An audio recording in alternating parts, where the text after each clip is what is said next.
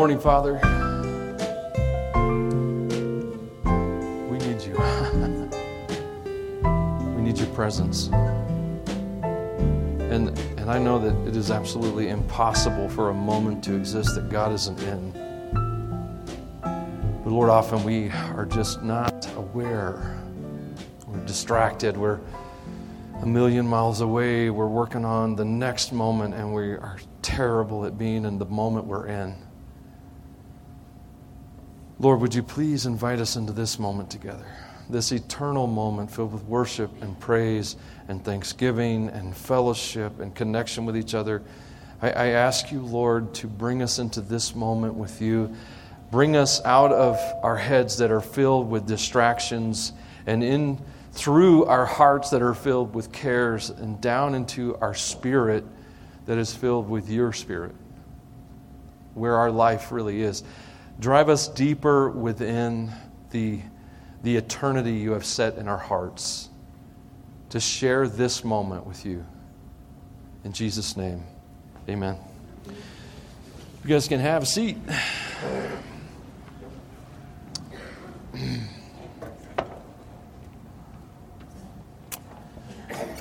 Good morning. Good morning. My name is Michael. If this is your first Sunday, if it's not your first Sunday, my name is still Michael. Hasn't changed. Uh, Michael's a good way to get a hold of me. You say Michael, I'll, I'll, I'll t- perk up. Unless you're talking to that Michael, then, then I won't. I'll ignore it.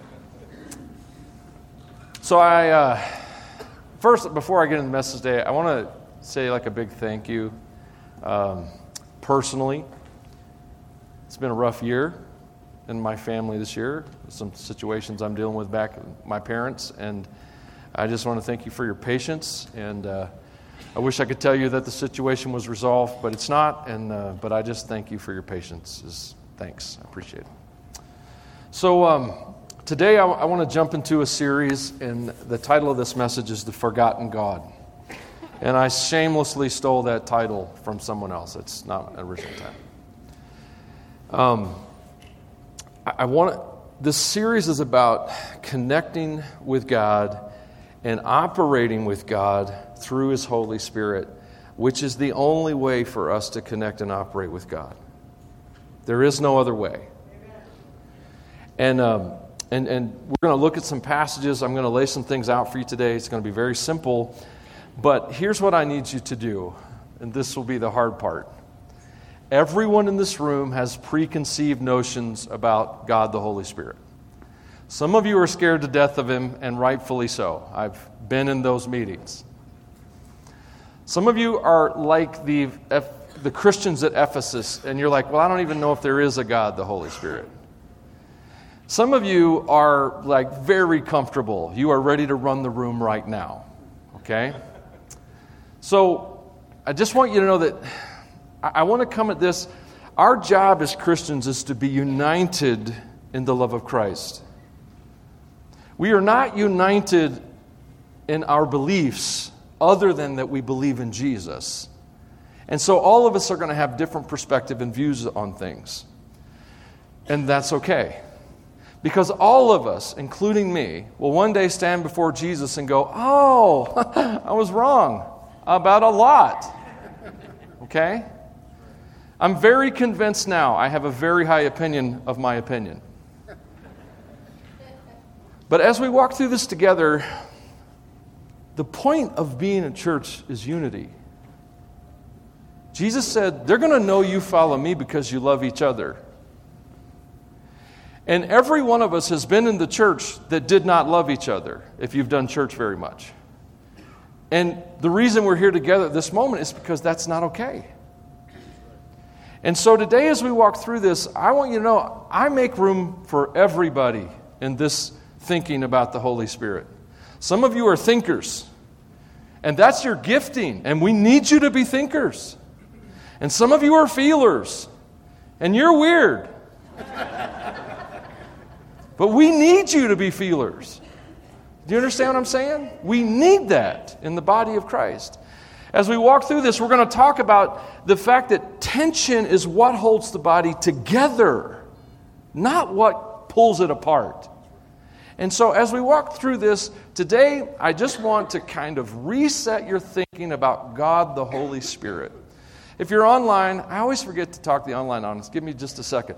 Hey, guys. Fourth wall thing here. Hey, Emery, get better. All right. Uh, leave a comment. Let us know you're there. We just want you to know thanks for being part of us today. So, I think I have this suspicion, belief based on what I would call empirical data that the Western church, which would include the American church, the European church, the Western church is kind of has struggles in believing God the Holy Spirit. Struggles believing that is there, what the point of, of it being there is going to be. Can you run my slides? I'm sorry to throw you on the spot, but uh, something just happened. I'm very sorry. I think God, Holy Spirit, has been demoted in the Western church. Somehow there's just the belief that we don't need him anymore for reasons I'll never understand. And so let's, I want to think about some things that Holy Spirit is not. Holy Spirit is not the willies. You're like, what are the willies? I don't know what the willies are, but say willies. It feels funny. That's what the willies are, okay? It, it's not this, um, just because you sense or don't sense the presence of God does not mean He is less or more there. Might mean you're, le- you're less or more aware, but you are never going to live a moment that God doesn't utterly fill. That's never going to happen. Because He's everywhere, at all moments in time, at all points in time. That's the kind of God He is. Holy Spirit's not necessarily emotion. So I've been following the Asbury revival, and I've been trying to not have an opinion because I feel like there are enough of them already. But I have one, obviously. And, and my opinion is this why are people scared of the Holy Spirit? Why are they frightened at emotion? Everyone, that's the number one complaint. What if it's all emotion? And so here's what I have to say. I don't really have an opinion on Asbury Revival. I have an opinion on emotion. I have never had an encounter with God that was not deeply emotional. It's never happened. Can you work up something with emotions? Probably but it won't last. And so I don't worry about that emotional aspect that other people do. I, don't, I think that the Holy Spirit can certainly evoke great emotion, but the presence or absence of emotions doesn't really tell you that much. Okay? Another thing about the Holy Spirit is the Holy Spirit is not our will and our strength that we, through false humility, credit to God. That's my background. I grew up all works and all effort.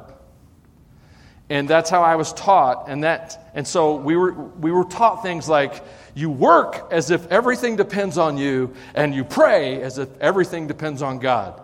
The only problem with that is nothing depends on me. Christ did it all, He's everything. And so what I say is Holy Spirit is not the fruit of our efforts, ever. He's just the presence of God manifest among us. And in any way that He chooses to. I love how, and I don't want to preach a sermon that's coming, so I'll try not to get in this too much. I just love how gentle the Father is. I just love how gentle He is. He, he, can, he can walk the, the, the thinker into amazing experience of His presence or the feeler into amazing experience of His presence, and He does it all with a very gentle and a very loving hand. It's always filled with the fruits of who He is, which is love and joy and peace and gentleness and goodness and faithfulness and self control. That's my Father. That's how He works. And so I think people are scared of Him. Oh, and one last thing I don't believe the Holy Spirit has been fired or demoted. I, I don't. I don't believe that. Um, I've heard people say, I've literally, I promise you, I've heard people say this. Well, we don't need we don't need the Holy Spirit anymore. We don't need miracles anymore. We don't need deliverances. I've heard this more times than I can count, actually. And I'm like, dude, I need a miracle like right now. I mean, if I had a miracle today, it would make my life so much better. I mean, a, a deliverance. I mean, I personally could use a, a deliverance. On my back? Too bad for you. I mean, the idea that we don't need the Holy Spirit, I think, is a little bit crazy. But I got to be straight with you. I don't read the Bible as a book of exceptions, and most people do.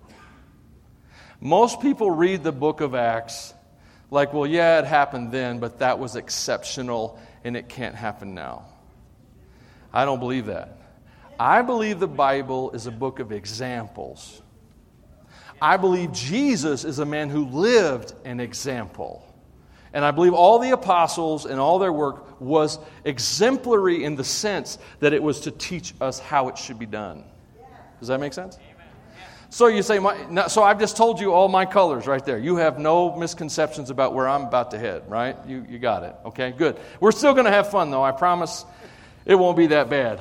And I'm so sorry you're on the spot over there. So I tell you what the Holy Spirit is, though.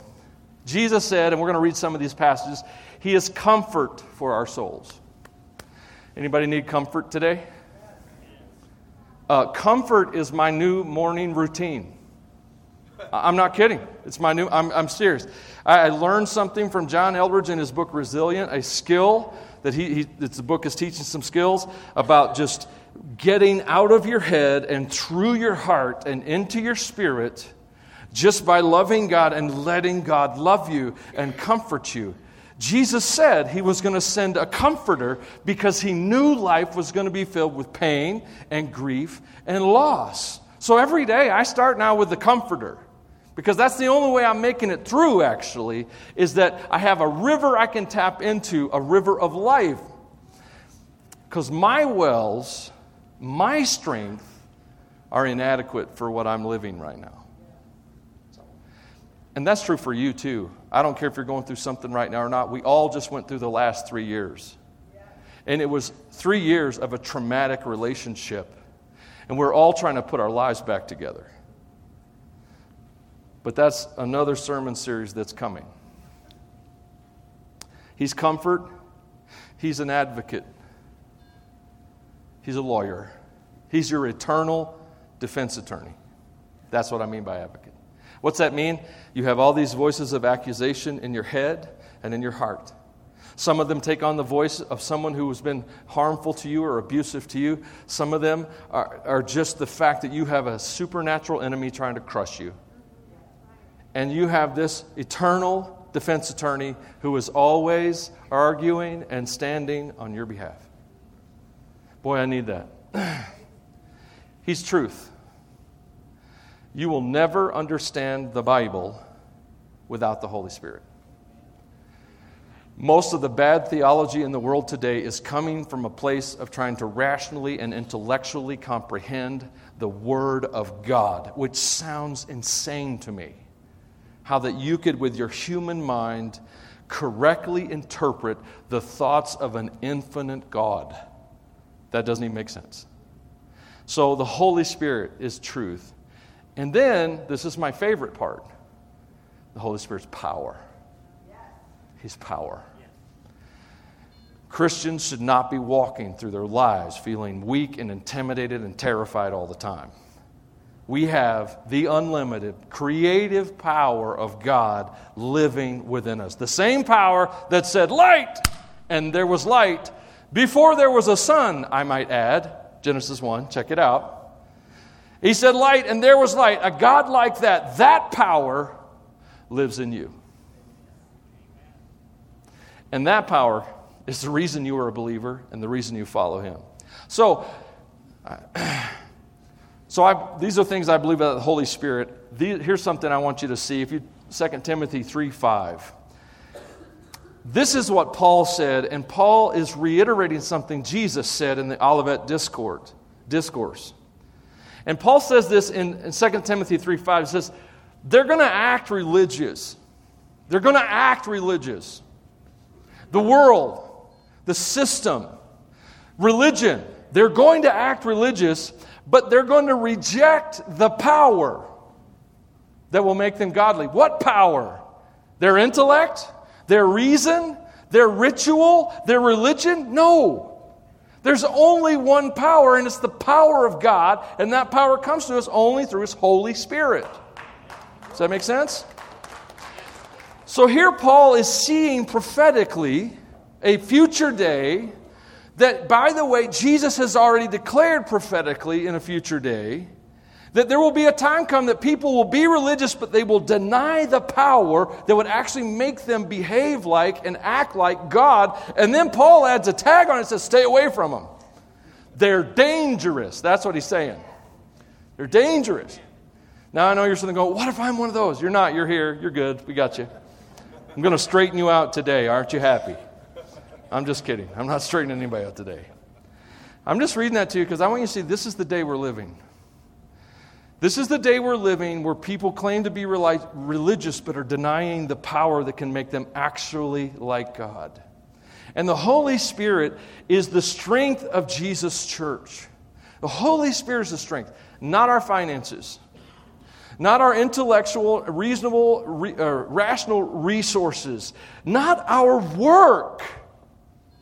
How hard we work is not a resource Sorry, I, th- I thought there was a lost child. We're good, no lost child, children. Usually it's mine. That's why I cared. If it was yours, I'd been okay. Just kidding. The strength of Jesus' church is God's Spirit inhabiting God's people to accomplish God's purpose and share the Word of God.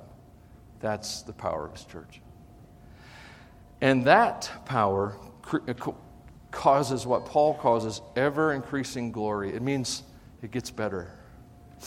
And this is what I want you to embrace, every Christian in the room. Your faith in Jesus, yes, it has low points, but it generally gets better and better and better. It gets stronger. Why? Because it's not powered by you, it's powered by God's Spirit. That's where we begin. So, here's, I want to look at John 16, because Jesus had some beliefs about the Holy Spirit that you need to have. I think if Jesus said it, we should pay attention. I think if the apostles repeated it, we should also pay attention. But I'm just saying, if Jesus said it, we should pay attention. So here's what Jesus said, John 16. In fact, it's best for you that I go away. Jesus said that. If you've ever wondered, why did Jesus take off? And here's why. He says it's best for you to go away. Because when Jesus was on earth, there's one Jesus walking around. Only by going to heaven could there be billions of Jesuses walking around, behaving and acting like, representing Jesus. It's best for you that I go away because if I don't, the advocate, the comforter won't come. If I do go away, then I will send him to you. Jesus had to send this Spirit. And when He comes, He'll convict the world of its sin. He'll do it. You won't have to. So stop guilting your kids. Holy Spirit's got it. Sorry, kids. I'm saying that to my kids who are here today. All right, so. And when he comes, he'll convict the world of sin and of God's righteousness and of the coming judgment. John 16, 7 and 8. So Jesus believed that the Holy Spirit had a job in his church and he didn't see that job ending. He saw its purpose there. Then he goes on to say in John 16 12, There's so much more I want to tell you, but you can't bear it now. Pause. See, you see the gentleness of Jesus here? He knows what you can handle and what you can't. There's a passage in the, and I believe it's Isaiah, it could be Jeremiah where it talks about how God reveals things little by little, precept on precept, line on line. And that's how God teaches us little by little. He walks us into our faith one step at a time, one day at a time. And here Jesus says, You can't bear it now. When the Spirit of truth comes, when the Holy Spirit comes, He will guide you in all truth. This is the Spirit's job. He takes us into the words of God, the Bible, the scriptures, and He teaches them. He will not speak on His own, but He'll tell you what He's heard. He'll tell you about the future. And he will bring me glory by telling you whatever he receives from me. So, this is how Jesus saw the Holy Spirit function in his church. Jesus did not envision a church without the Holy Spirit. He didn't envision a church that didn't have this kind of power, these kinds of dynamics in play, uh, especially the dynamics of truth, of conviction, of awakening people, of changing people's hearts in the way they process things. Okay? So here's the, the question Do you believe in the Holy Spirit yourself? It's okay if you're sitting there right now going, I'm not sure, and I'm not sure if I believe in the Holy Spirit like you do, and, and it's okay. You don't have to be like me in any way at all. Fact, I highly recommend you not be like me in any way at all. But it does seem that in John 16, Jesus believed that we desperately need his Spirit. Desperately. He believed we'd need help. He believed we would need the Holy Spirit to do things that we cannot do. I think it's a very American thing and probably a very Wyoming thing to think that if that I can do it all. I can just cowboy up, man up, something up until I get everything accomplished. That's not only not realistic, that's destructive. You are not everything. In fact, that thinking is really it's really blasphemous because it assumes that you are the God of your own universe, because only a God is omnipotent. And I don't mean to be rude, but you ain't. And so Jesus knew we'd need a Holy Spirit. And so in Acts 2, I'm going to look at several scriptures. I'm not going to I'm not going to read all of these to you that right now, but in Acts chapter 2, Jesus, well, John 16, Jesus says, I'm sending Holy Spirit, and he's going to do these things. Then Acts 2, we get this phenomenal event. Holy Spirit falls on the church. And 11 guys who were scared for their lives just a few days before, all of a sudden now they are absolutely fearless. And they turn the world on its head. Why? Because they went from guys who had no power, who knew the power, who had touched the power, who had seen the power, but they did not possess the power until finally they become in Acts 2 the guys who possessed the power. They were inhabited by God's Spirit, the Holy Spirit. This event in Acts chapter 2 changed everything. This outpouring in Acts that we learned through the hand of Paul I mean, through the hand of Luke, who's the one who records it for us. But then as we read through the letters of the New Testament, we see that Paul and John and Peter and James, all of these guys expected that the Holy Spirit's work would continue because they're always talking about it. In fact, Paul often uses the, the connection, the event of the Holy Spirit as proof of his message in Galatians chapter 2. So, we have a clear account of, of what happened. There is no account in the New Testament of it ever stopping. There's nowhere in the New Testament that the New Testament says that the Holy Spirit's work is going to be done.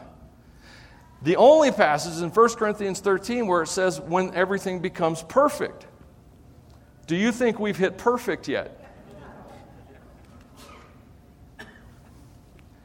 So I, I don't think there's, a bib, there's any biblical evidence that the Holy Spirit's work would cease. I think there's a whole lot of evidence that the Holy Spirit would make the church of Jesus unique from anything else.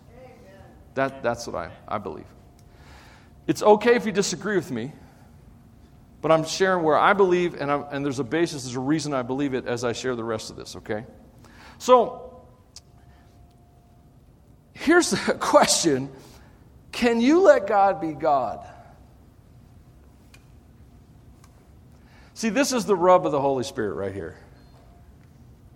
We, this is what we're scared of. It's really hard not to be our own God. It's really hard. I mean, I know all you Christians in the room are going, I know Jesus is God. Yeah, I know. And then last week you probably said something like, I do what I want. That's what scares us about the Holy Spirit. I mean, what if God does something we don't like? So Jesus came and he worked all those miracles, right? Have you ever stopped to consider the impact those miracles had on people? And I'm not just talking about the people who were healed or raised from the dead or could walk again. I'm talking about, think about the impact of Jesus' miracles on the religious community, the Pharisees. How did that go for them? They were happy, right? They were like, this is so cool, someone can do miracles. Is that how that went down?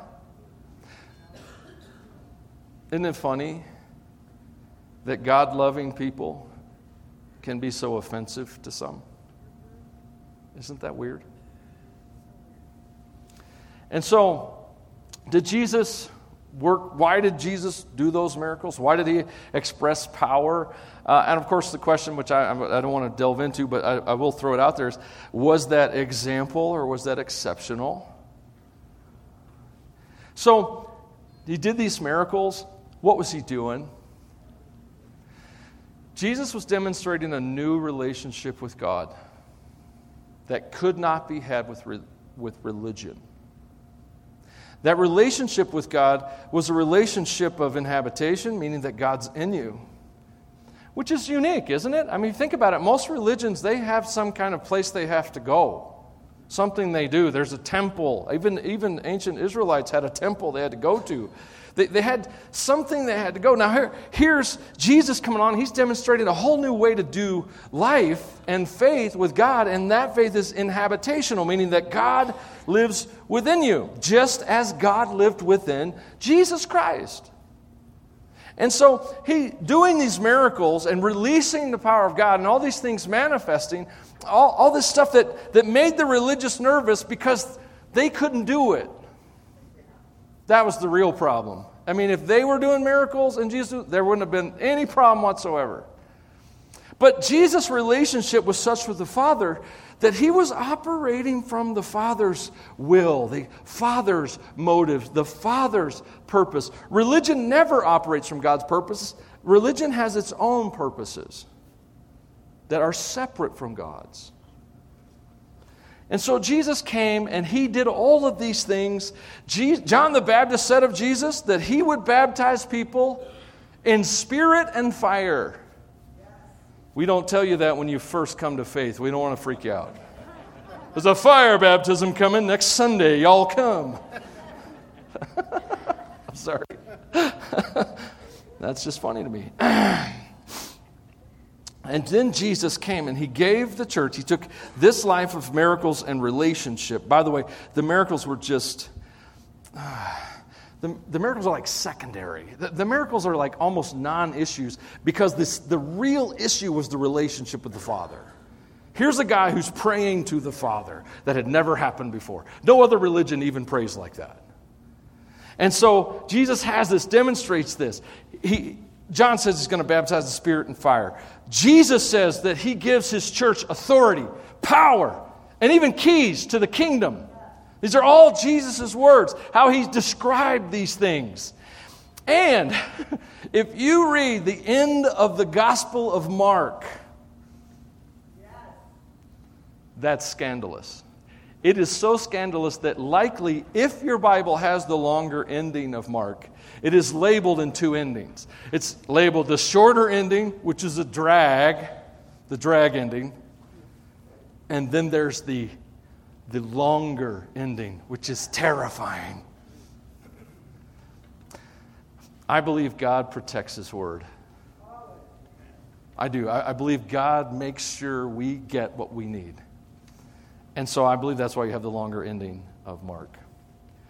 So, do you believe in the Holy Spirit? Will you let God be God? And then would you look for evidence of the Spirit? Look for the evidence. God's always moving. I think deep Christianity isn't so much doing amazing, awesome things. Sometimes it's, that.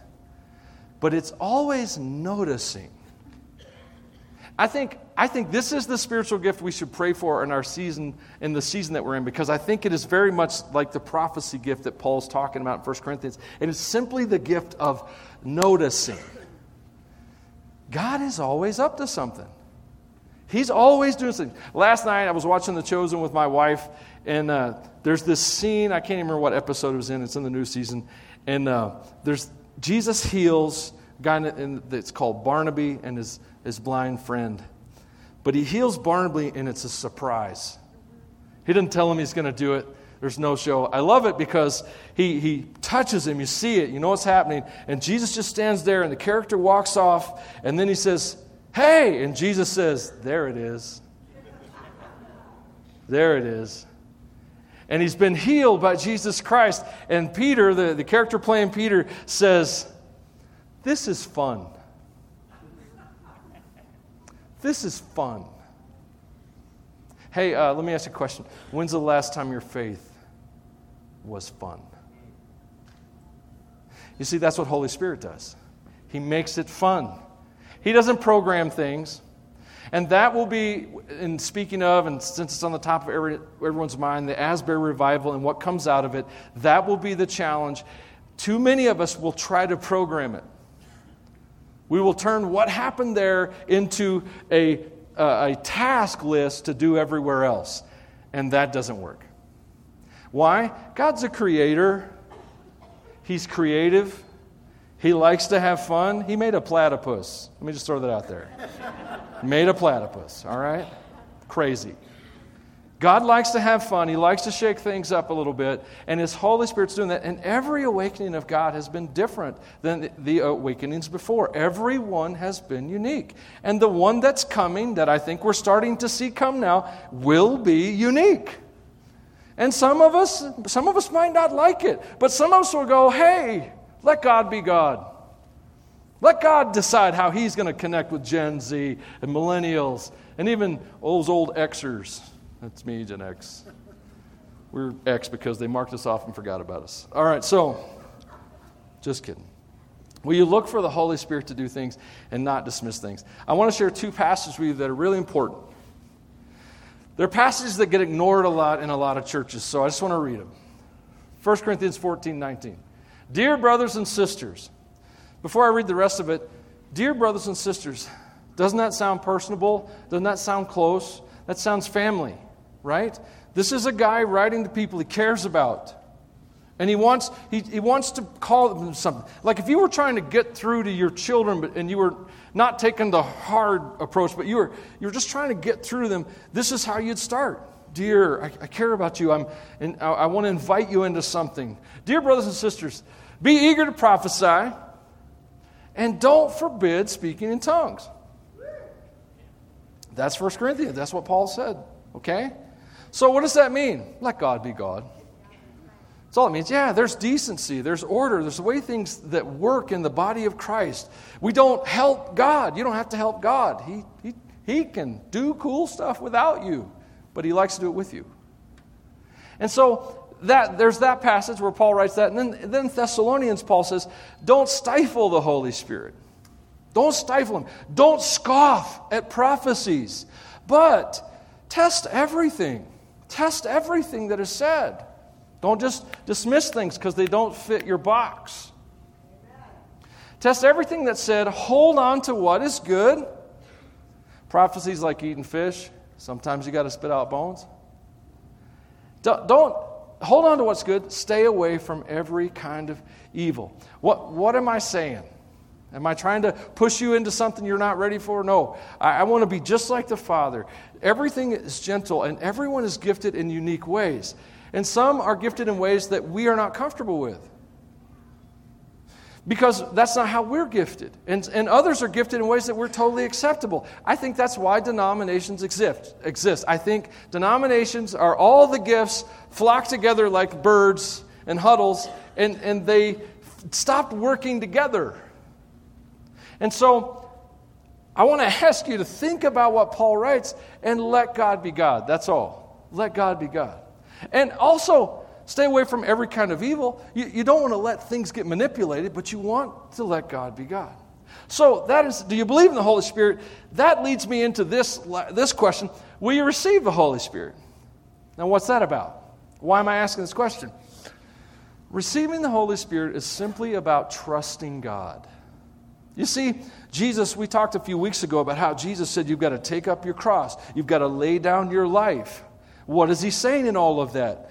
He's not talking about the trials you're going through, he's talking about the fact that you have a God and that God has a purpose for your life. And you submit to that purpose. That's what it is to have a God. Is that you submit to that God's purpose for your life. And so receiving the Holy Spirit is simply about trusting God, trusting that God is, and this is the big one, that God is good. The press is reporting that he's not good. The question of the day is if God really loved us, bad things wouldn't happen to us. Those are the kinds of accusations that are getting levied against the Father who sent his one and only Son to die on a cross and forgive everything you've ever done wrong and restore everything that you've ever lost. That good Father is being accused of being bad because we make bad choices, not because he does. We ruin our lives and then blame God. And so, can you trust God? Because that's really what this is about what, if, what does God want you to do, and is it okay if God wants you to do it? So, what if, what if, I'm not saying, I'm not saying He will, what if God wants you to be, I don't know, a preacher guy? You say, I am not comfortable with that. I don't know enough bad jokes to do what you do.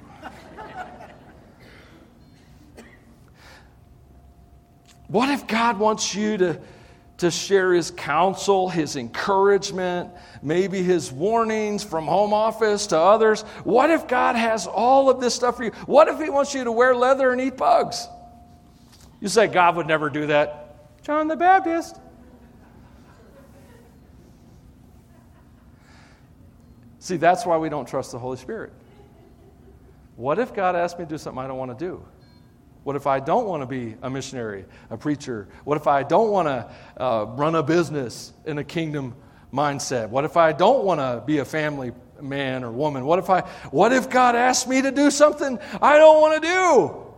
What will I do then? I'll tell you what you do.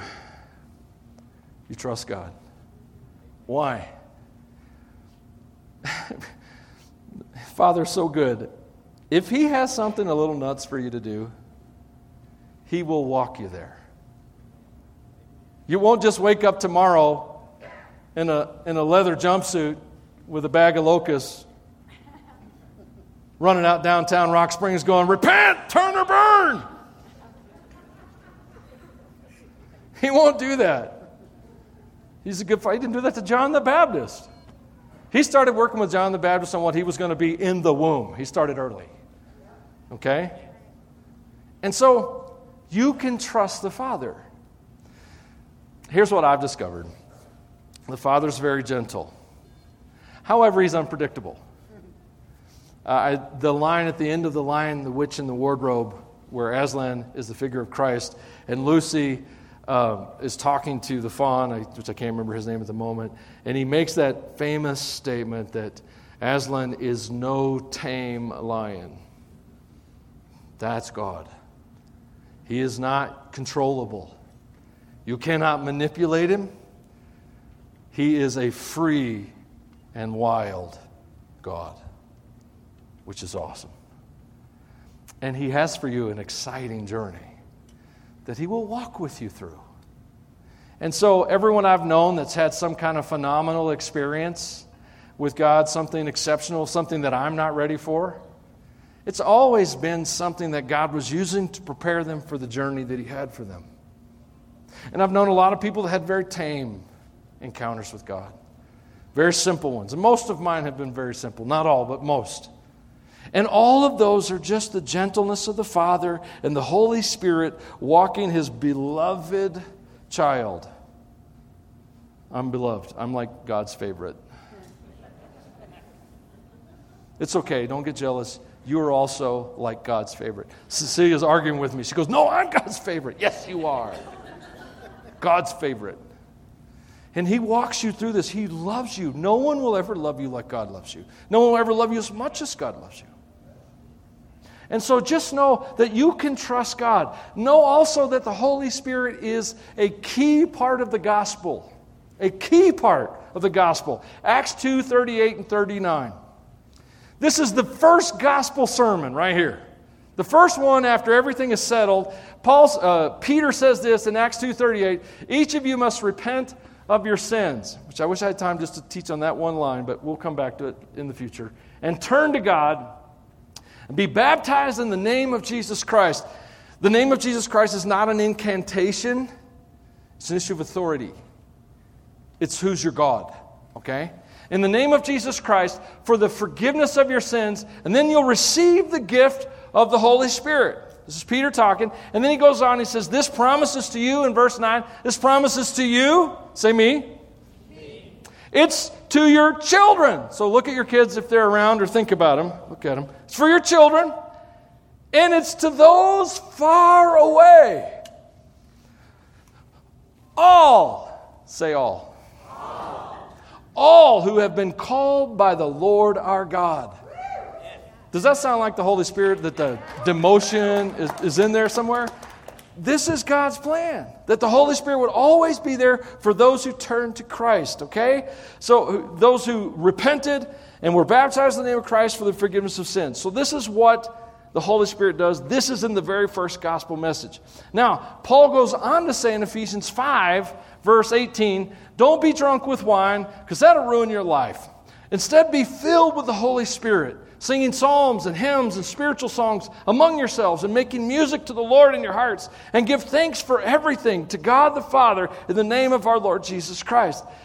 You just need to see that this is something God has for you.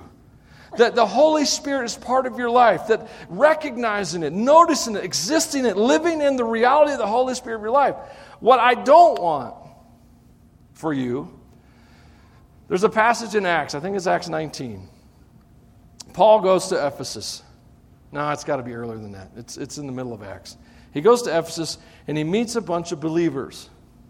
And he asks them, You guys have the Holy Spirit? And they say back to him, What?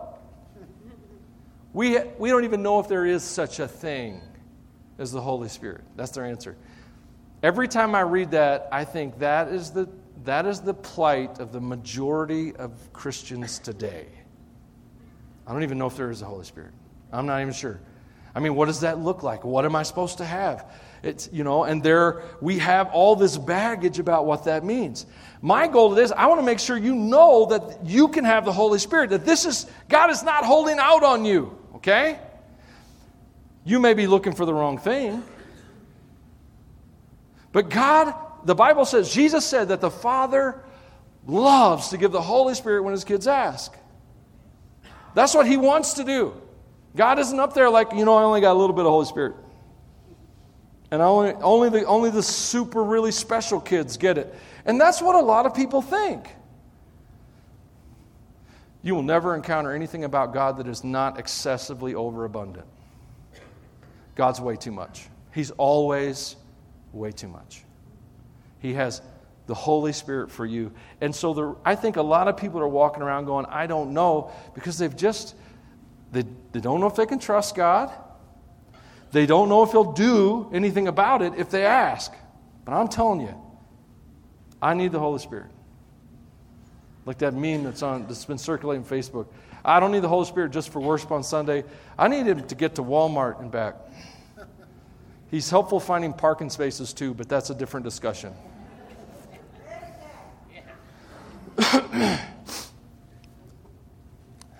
this isn't rocket science. That's what I'm saying. Holy Spirit's not rocket science. It's not some mystical guru weirdness thing. Ooh, Pastor Michael got the Holy Spirit. Ooh, it's not that at all. It's not weird. Holy Spirit's not weird. It's power. It's like dynamite. Dynamite's not weird. It's just power. Don't be holding it when it goes off, but still. Holy Spirit's one of those things you do want to hold when it goes off. wow. I'm sorry. Uh, that played better in my head than it just came out. If you sinful people know how to give good gifts to your children, how much more? How much more? How much more will your heavenly Father, your Father, Give the Holy Spirit to those who ask Him. You see, it's not rocket science. You say, man, I don't know if I have the Holy Spirit. Well, we can fix that right now, quick, fast, and in a hurry. Michael, you sounded real twangy there. I'm twangy. Father, I'd like the Holy Spirit. That's it. Well, what, what, if, what if you get knocked out on the floor? You'll find out later. What, what if you start talking funny? I, I don't know. You'll talk funny. I'm from Tennessee. I've been talking funny my whole life. It ain't even weird to me, you know? What if? What if it just feels normal? I promise you this it doesn't matter how it feels, there ain't nothing normal about God doing exactly what He said He would do for you. Here's, here's the, the non rocket science answer to being filled with the Holy Spirit Father, can I have the Holy Spirit? And here you go. You ready? Thank you. You can't. The Father will not not give you His Holy Spirit. This is part of the package. As Peter said, this is for you. It's for your kids. And it's for all. Say all. All. all. The Holy Spirit is for all of you. What happens after that? Awesome. Power. Change. Faith. Purpose. Reserves. Comfort victory. All of that happens. As we walk through this series, we're going to talk about what some of the spiritual gifts are. But I will tell you right now, I do not believe that the Bible has a full, exhaustive list of the spiritual gifts. I think spiritual gifts can come into play or go out of play as needed or not needed. I think some of you have gifts that are not listed in the Bible. And we think you're weird, but they're just gifts. And so, as we walk through this, we're going to look at how to discover it. But I'm going to tell you, there's no formula to what we're going to discover. Uh, I do have this online survey for you that you can take anytime you want, but I'm, gonna, I'm going to give you the caveat from the very beginning. That survey will not tell you what your gifts are, it will get you started on discovering what your gifts are. Here's how you find out what your spiritual gifts are Father, I, res- I, I want your Holy Spirit. Give me your Holy Spirit, just like you said. Thank you, Father. And then you go out and you start doing stuff. Some of you are already doing your spiritual gifts out in your business, out in the community, in your job. You're already using your spiritual gifts. All we're going to do is help you discover them, and that's the point of this, so that you can use them for God and you can find purpose for what God has your, for your life. That's what this is about. And by the way, this isn't just for ordinary faith, this is for Rock Springs. This is for the city. God doesn't, He gives spiritual gifts to the body of Christ. Why do you think He does that? What does the body of Christ do? Oh, yeah, it ministers to communities. That's what the body of Christ does. And so, I, I want to encourage you to seek and desire God, to desire and seek His Holy Spirit. I want you to know that receiving the Holy Spirit is just receiving God. A lot of people ask God for an experience. And what you need is God. If you have God, experiences may come. They likely will, and they'll be suited to you. But if you, if you just get an experience, you could walk away with a, an experience and not have God. Don't ask for stuff from God, ask for God Himself. That's what we do. So desire God, seek these gifts. As we walk through this series, you're going to discover some things about yourself, and those things are going to excite you. They're going to fuel your purpose. They're going to give you reason and purpose for what you're doing in your life. That's what today's about. So let's bow our heads and pray. Excuse me. Father, I've gone a little long, uh, and I pray that you would help us to stick together for just another minute or so. I ask you, Lord, to help us receive your Holy Spirit. That is what we need today. That's what the body of Christ needs today. Help us to receive from you. And we need help, Lord, because we don't receive well. We're so much better at trying to earn. We want to feel like we deserve. But how do you deserve eternal life? How do you deserve the Spirit of God? How do you deserve a relationship with God as your Father? You, we can't. But we can receive it. And that's what I want to ask you to do in this as you walk among us, as your Spirit touches our hearts. Help us, Lord, to open our hearts and minds to you and just ask you and receive your Spirit. Help us to open up our hearts and arms and just say, God, I need. God, I need. I need. And let us receive your life and your love and your power. Maybe you're praying that right now. I receive. I need your gift of the Holy Spirit, Father. Just tell Him, Father, please give me your Holy Spirit. And maybe you just said that in your heart and your mind. Jesus said that the Father loves to do that. He loves to give you His Spirit. He wants to do this. I mean, if we can be good to our children, how much better can our Father be to us, especially when we ask Him for Him? Because that's what we're asking for for His Holy Spirit. I want, I'm asking you to make that your prayer. I, we do have our, our prayer team today. Your heads are still bowed. Um, we do have a prayer team on my right and your left. They're going to be over here at these tables. If, if you would need some help praying over this, or you're having trouble believing that God has this for you, or anything at all, or any other matter, maybe you need God to work in your life in a situation or a health matter, have some folks who would love to pray for you. What makes their prayers powerful is the same thing that makes your life powerful it's the Holy Spirit. So I'm asking you now to ask the Father to send His Holy Spirit to you. Father, I ask that you would answer all these prayers that go up. Father, you do what you want to do. And you help us, Father, please, to trust you. In Jesus' name I pray. Amen. Let's stand. Pastor Steve. thank you